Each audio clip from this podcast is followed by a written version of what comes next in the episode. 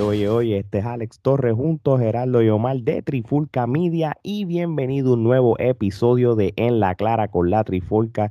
Y hoy nos vamos por fin, cogimos ese avión virtual que hace tiempo no íbamos por el COVID, pero no, como estamos vacunados y eso, pues mira, pues vámonos, que se chave. Pero por lo menos para hacerlo más safe, es un viaje virtual a nuestro país hermano Panamá, porque tenemos un invitado nuevamente a uno de estos luchadores que están haciendo ruido en lo que es la lucha libre panameña, ¿verdad? Él lleva ya más de seis meses como campeón latinoamericano de la empresa de lucha libre de allí mismo Panamá, la GWE. Así que sin más preámbulos y le damos la bienvenida por segunda vez a Belsetti. Un aplauso. Belsetti, bienvenido. Gracias por aceptar nuestra invitación.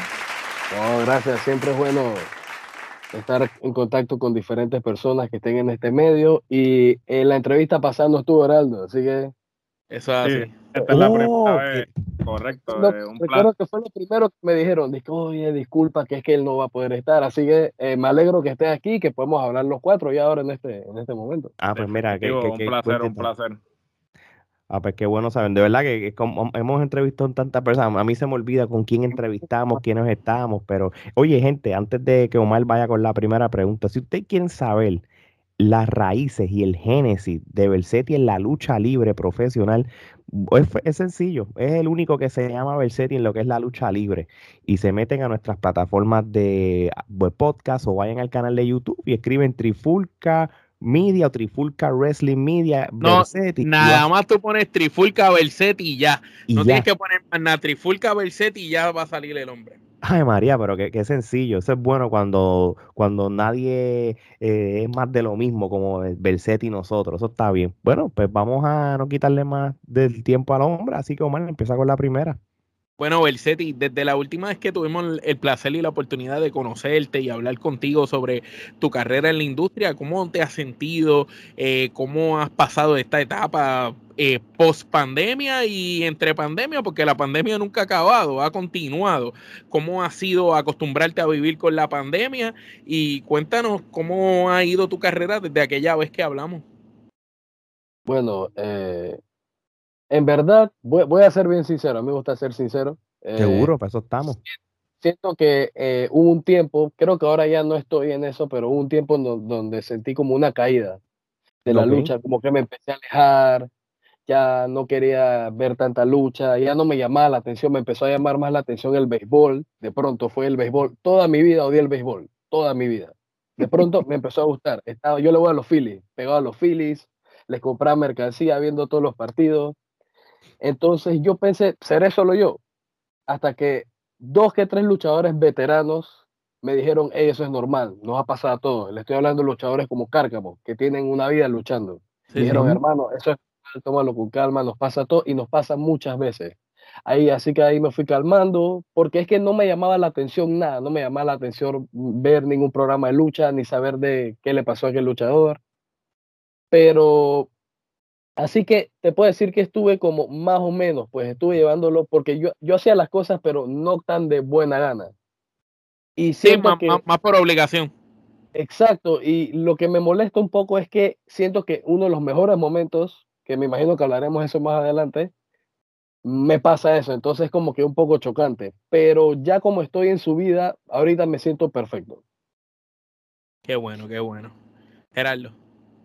No, definitivo. Este, eh, nos pasa a todos. Yo creo que este son fases, ¿no? Son capítulos que ciertamente pues uno tiene que experimentar y pues eh, a veces yo creo que a todos nos pasa, inclusive con la misma lucha libre, este, a todos nos pasa que tenemos un tiempo que nos alejamos y luego empezamos a consumirla más.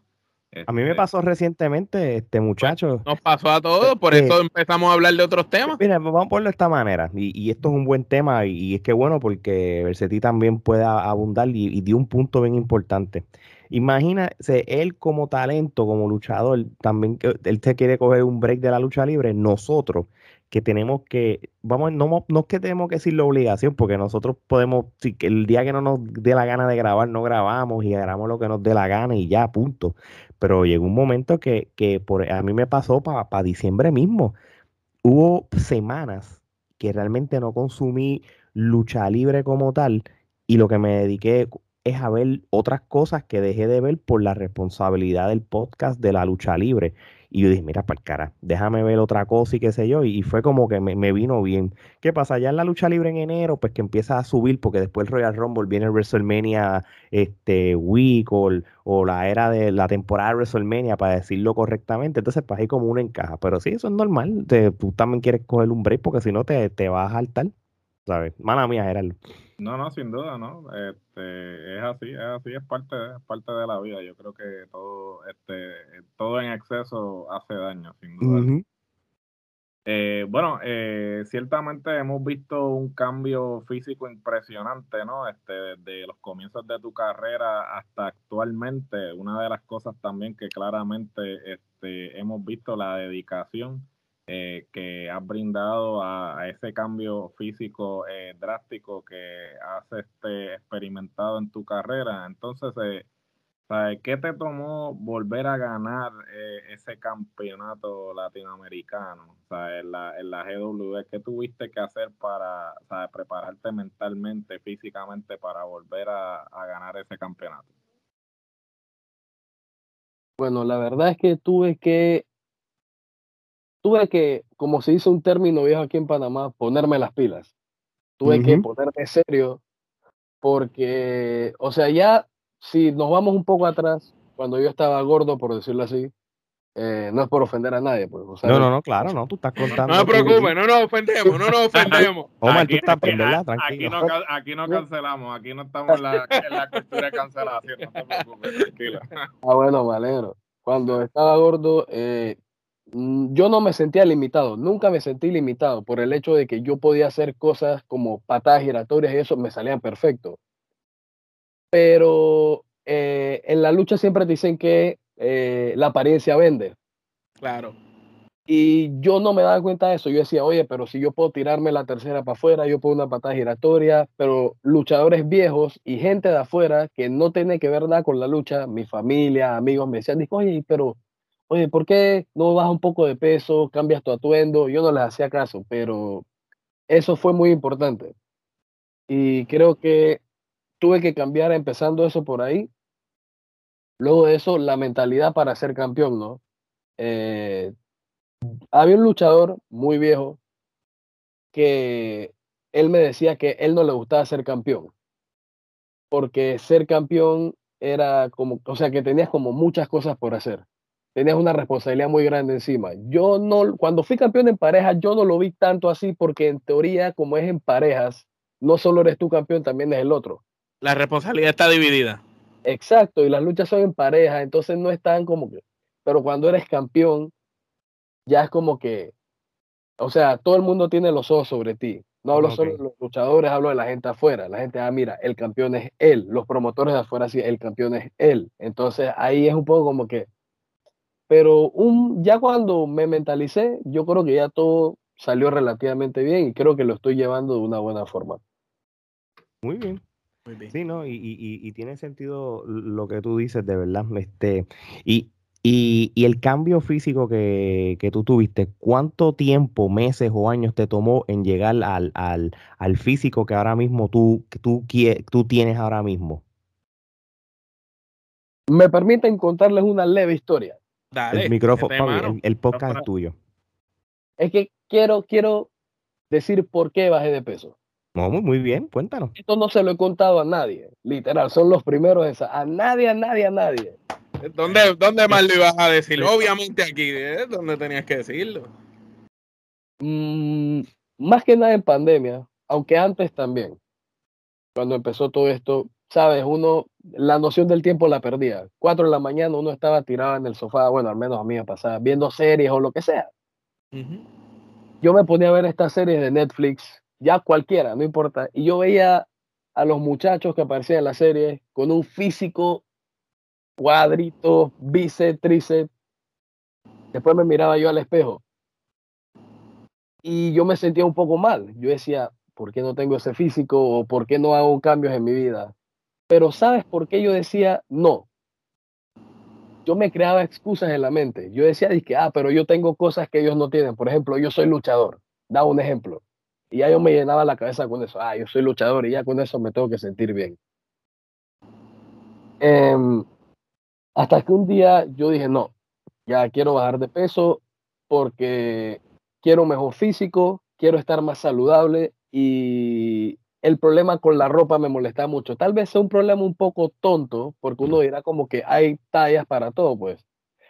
Pero todos mis amigos, digamos, son como M, son como medium, y entre ellos se cambian ropa, suéteres y eso. Y cuando el problema también es los regalos, y ya yo quería apartarme de eso. Yo quería que alguien me regalara un suéter y decir, gracias, me queda. No dije, Qué oh".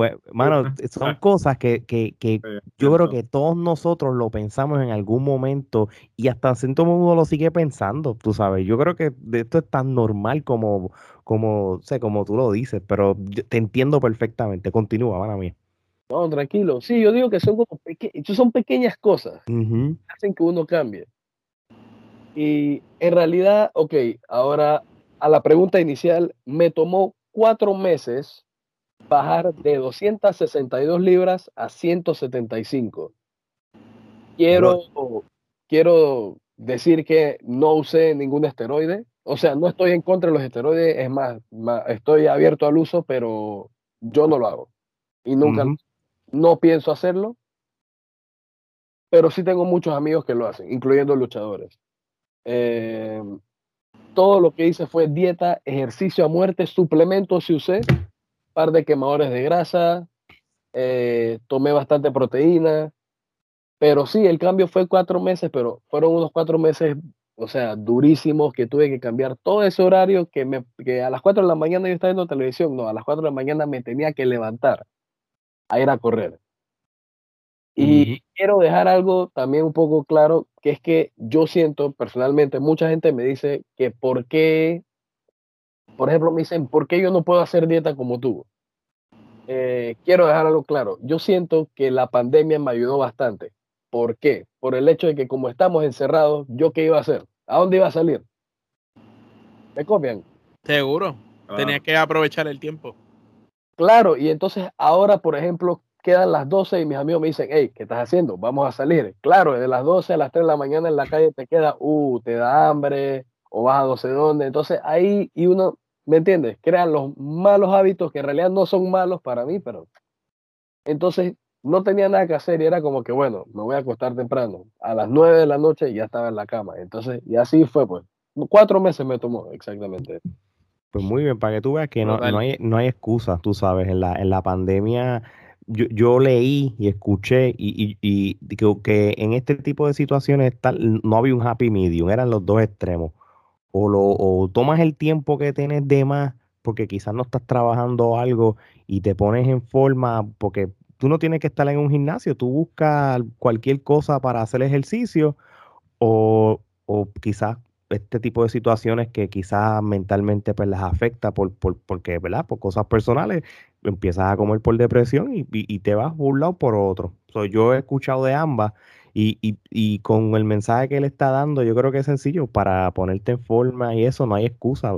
Puedes hacerlo de cualquier manera, sin, sin tener que ir a un gimnasio ni nada. Puedes correr, puedes improvisar cosas y eso, porque eso que de verdad querer es poder y te felicito, mano, por, por, porque... El cambio se nota. Sí, se nota y se, y, se ve bien, se ve bien, así que de, verdad que sí. Bueno, vamos a lo que es el, el plato fuerte de la entrevista, ¿verdad? Al que todavía no lo sabe, a estas alturas tenemos al actual campeón Latinoamérica, latinoamericano de la GWE, este, él lleva con este título más o menos desde el fin de semana del 4 de julio este, del 2021, cuando se lo quita a Samoa y ha defendido con éxito varias veces los títulos entre luchadores como, como Fischer, como, con el mismo, como el mismo Pascual, entre otros luchadores. Este, desde que tú tienes ese título, ¿cómo, ha sido la, responsabilidad de, de tener ese título? Y, cuántos enemigos te has ganado, porque acuérdate, tú tienes el título, hay gente que está detrás de él, quizás los que hubieran pensado que eran tus amigos, aunque lo son, van a estar con el ojo al, título y van a buscar la manera de, querer retarlo y ganar. Tienes una X en la espalda. Claro, eso es normal. Bueno, eh, quiero empezar diciendo que, para los que no saben, eh, me separé de Norbert. Wow, eso suena como si fuera mi pareja, pero... bueno, de la, de luchar. Era tu pareja la lucha, una ruptura de equipo. Eh, no fue por el campeonato, él nunca lo hizo por el campeonato, él lo hizo por su ego, porque él es egocéntrico, pero bueno, eso si quieren lo podemos tocar más tarde. no, claro, claro. Em, así que, eh, ¿cómo lo explico? Enemigos como tal, yo siento que no tengo. Porque siento que nadie me odia. ¿Por qué? Porque yo soy una persona relativamente carismática, yo soy bueno con todo en el camerino. Eh, aún así, siento que, ok, hay personas que molestan, molestan. Por ejemplo, Damian Kilmister es uno, me tiene así, así. Ese quiere el título de hace rato. Él quiere el título hace mucho tiempo. No, okay. no puedo decir que me odia, pero siempre está ahí, está ahí, está ahí, está ahí. Entonces, ok, ¿cómo me convertí en campeón? De hace rato yo quería quitarle el campeonato a Samoa, por el hecho de que yo siento que si otra persona hubiera tenido el campeonato y yo se lo hubiera quitado a otra persona, no hubiera sido lo mismo, por el hecho de que yo he tenido muchos combates con Samoa y hemos tenido cosas muy personales. Entonces yo quería que fuera él. No, ok. Pasan luchas, pasan luchas y pasan cosas, pasan cagadas. Y yo digo, ¿cuándo? ¿Cuándo será el día? Hasta que me ponen en un last man standing con él. Es una de las luchas más locas que he tenido y difícil, porque tú tienes que darlo todo y buscar lo que sea para que esa persona no se pare, ¿verdad? Me acuerdo que salí, hermano, me acuerdo que salí con la muñeca, no sé si fisurada o lesionada, no sé, yo nunca fui al doctor. La costilla me dolía, pero como si me lo hubiera pateado un jugador de fútbol americano de los que hace pump kicks. O sea, es mucho decir. Y yo tengo un esguince en el pie, o sea, ya curado, pero eso me volvió a, o sea, fue una lucha física y mentalmente fueron duras de, las dos formas. Por suerte yo me llevo la victoria, después, oh, les estoy contando, fue una lucha durísima. Y cuando yo gano el campeonato, no sé si les ha pasado, me imagino que sí que llegan a un límite y dicen que, bueno, ¿qué hago ahora? Les ha pasado, me imagino. Entonces, sí, sí, para otras cosas, claro. Para ese tiempo, yo aún era equipo con Norbert, yo fui y le pregunté, hermano, cuando tú ganaste el campeonato, ¿tú qué hiciste? Él me dijo, ahora te toca defenderlo. Y yo me fui mentalizando en eso, ¿no? Eh, ahí fue donde empecé a prepararme de una manera diferente. Porque tener una lucha simple no es tener una lucha de campeonato, son cosas diferentes. Entonces, claro. fui preparando, no quiero sonar un poco egocéntrico, pero me fui preparando con una mentalidad de campeón. Es que, es que, si tú no tienes la mentalidad de campeón, pues entonces no, no vas a no funciona, campeón y puedes hasta perder el título. Es, verdad, tienes razón. Así que así me fui preparando. Recuerdo que mi primera fuerza fue de nuevo con Samoa, le gané. Eh, después de eso me tocó un par de veces Mr. Pascual. Eh, esas luchas no fueron fáciles. Él tiene un estilo muy, muy complicado de lucha. Él tiene un estilo bien puertorriqueño porque ustedes saben, no sé si saben la historia del que le estuvo. Sí, sí, sí, él, nos contó su. Nos contó del, tiempo que estuvo en la IWA y, y él es uno de, esas personas que ha visto mucha lucha libre de Puerto Rico y sabe todos los trucos sucios de Puerto Rico, se lo sabe. Sí, y, le, copia todas las movidas que pueda a Sabio Vega y a todos los que pueda, tú sabes. Fueron dos luchas con él que me costaron mucho. Luego de eso, tuve, una, tuve dos luchas con Ricky Fisher que fueron... Qué caballo es Ricky Fisher, by the way. Es muy buen luchador. Eh, mi última lucha con él, eh, al final nos dimos la mano, nos levantamos la mano, porque ya es más que nada respeto mutuo, pues respeto como luchador. Eh, eh, eso es lo que hacen los campeones, tú sabes, luego de un tremendo combate, dar respeto a, su oponente y entonces siendo Ricky Fisher una persona con un poco más de experiencia que tú y, también un, campeón, ha sido campeón, tú sabes, es tremendo ese, ese gesto de que ambos se dieran respeto. Además, él tiene un estilo muy japonés. Entonces, él, él es de Strong Style puro.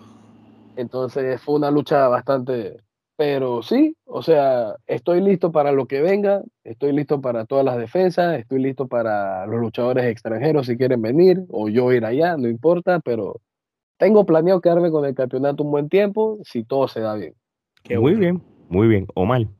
Eh, ahorita nos comentaste por encima de tu ruptura con Norbert. Este, si nos puedes explicar un poquito más y para todas las personas que, nos ven y nos escuchan, eh, luego de haber hecho una gran pareja, haber tenido campeonatos mundiales en pareja, eh, ¿por qué esa pareja llegó a su fin? Comentaste que había algo del ego de él, no de ti. Este, ¿Qué realmente pasó? Porque se veían tan unidos que cualquiera pensaría que si tú ganabas ese campeonato iba a seguir esa, esa amistad, esa unión. Claro, porque yo lo pensé así por el hecho de que cuando yo gané el campeón, digo, cuando él ganó, disculpa, el campeonato latinoamericano, yo estaba súper feliz por él. Para ese tiempo yo era su manager. Y yo estaba, o sea, literal, yo le dije, hermano, de aquí todo lo que viene son ganancias, ganancias, ganancias. Después ganamos los campeonatos en pareja, entonces yo pensé, ah, mira, cuando yo gane el campeonato latinoamericano, porque yo sabía que iba a pasar en algún momento, no me iba a rendir, yo pensé que él se iba a sentir feliz por mí. Los primeros, las primeras cuatro semanas, todo bien. De pronto, yo empiezo a tener como conflictos con él, pero por boberías, pues, por tonterías. Eh, y ya después perdemos una lucha en pareja y ahí fue donde él me traiciona. Em, por el título, como ya les dije, no fue. Más que nada es porque él me decía que ya yo no, yo no le, le era no útil, pero como que no hacíamos buena compañía, que yo no estaba a su nivel, que yo no era una estrella como él. Era lo que él me decía y obviamente me dejó afectado. Eh, empezamos una serie de tres luchas. Él y yo teníamos una serie de tres luchas, hicimos dos eh, la primera yo la gané, pero él después me pegó, agarró un palo de kendo y me comenzó a masacrar en medio del ring.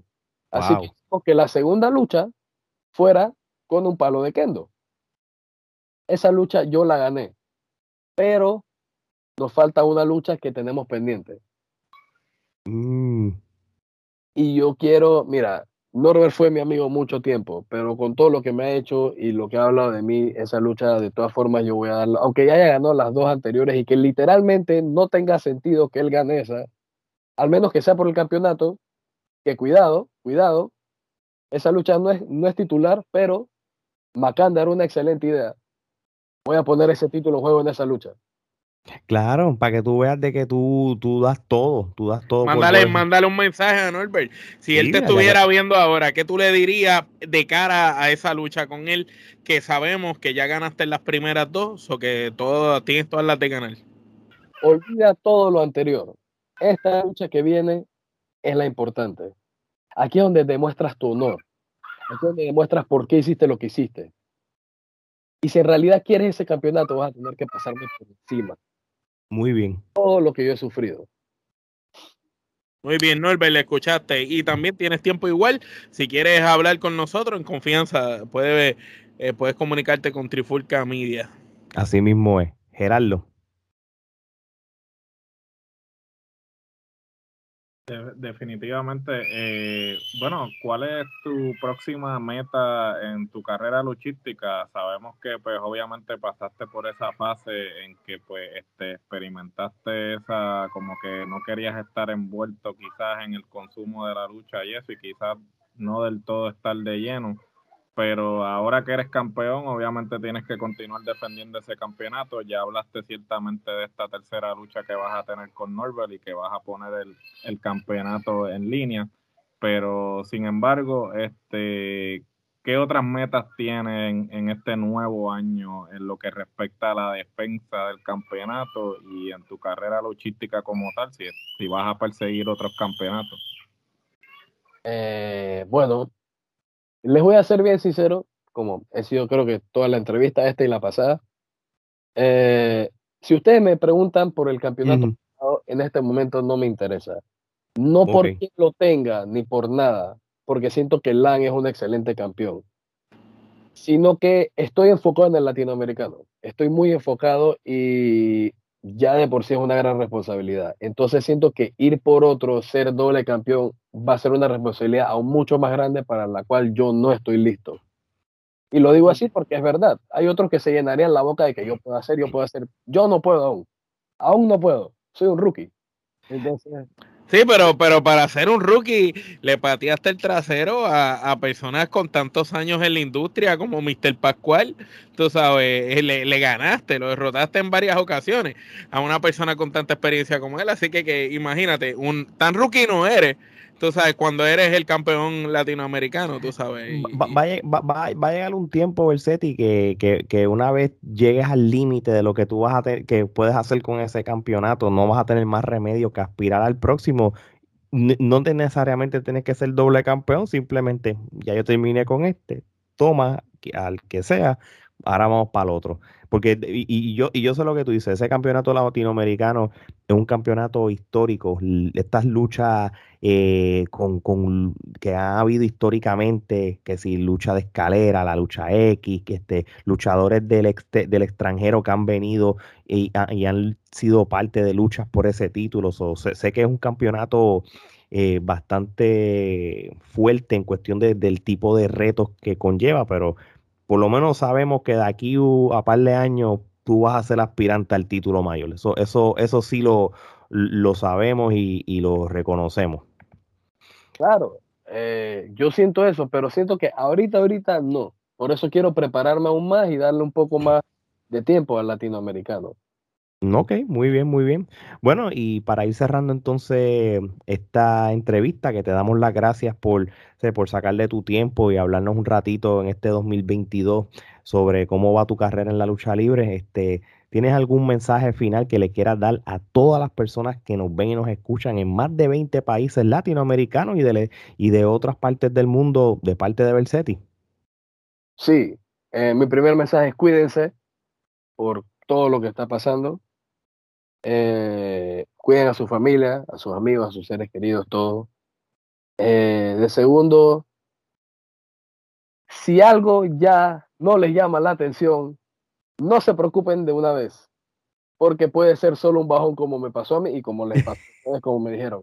Así que tranquilidad en eso y nada, que todo bien, que apoyen el producto nacional, no importa en qué país estén, apoyen el producto nacional, eso es muy, muy importante, se los digo de corazón.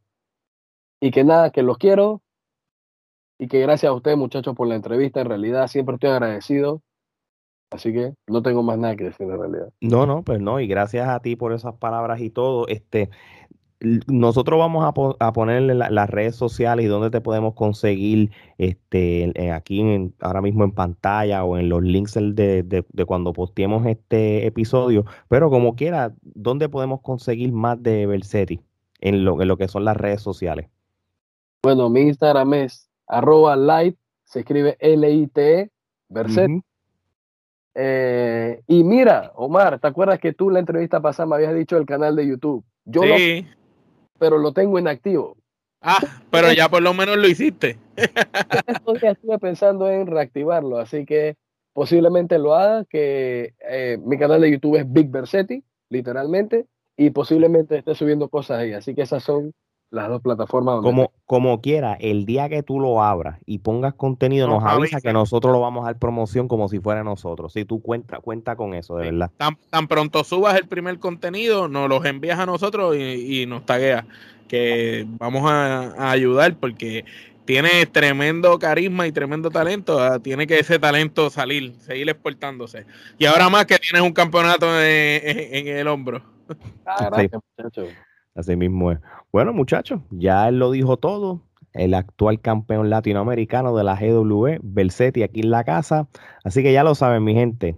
También pueden saber más de Trifulca Media en nuestro canal de YouTube. Denle a la campanita, suscríbanse para videos como este que están ahora mismo viendo. O si nos quieren escuchar, vayan a todas las plataformas de podcast, busquen Trifulca Media y denle follow ahí también. O vayan a nuestras redes sociales, TikTok, Instagram, Facebook y Twitter y también de, este, denle follow o like o, lo que sea y también pueden saber más de nosotros, mercancías como el hoodie de Omar de, de, En la Clara con la Trifulca, vasos, stickers, la gorra como esta que está aquí, vayan a nuestra biografía de todas las redes sociales, mismo canal de YouTube y ahí está el link para la tienda.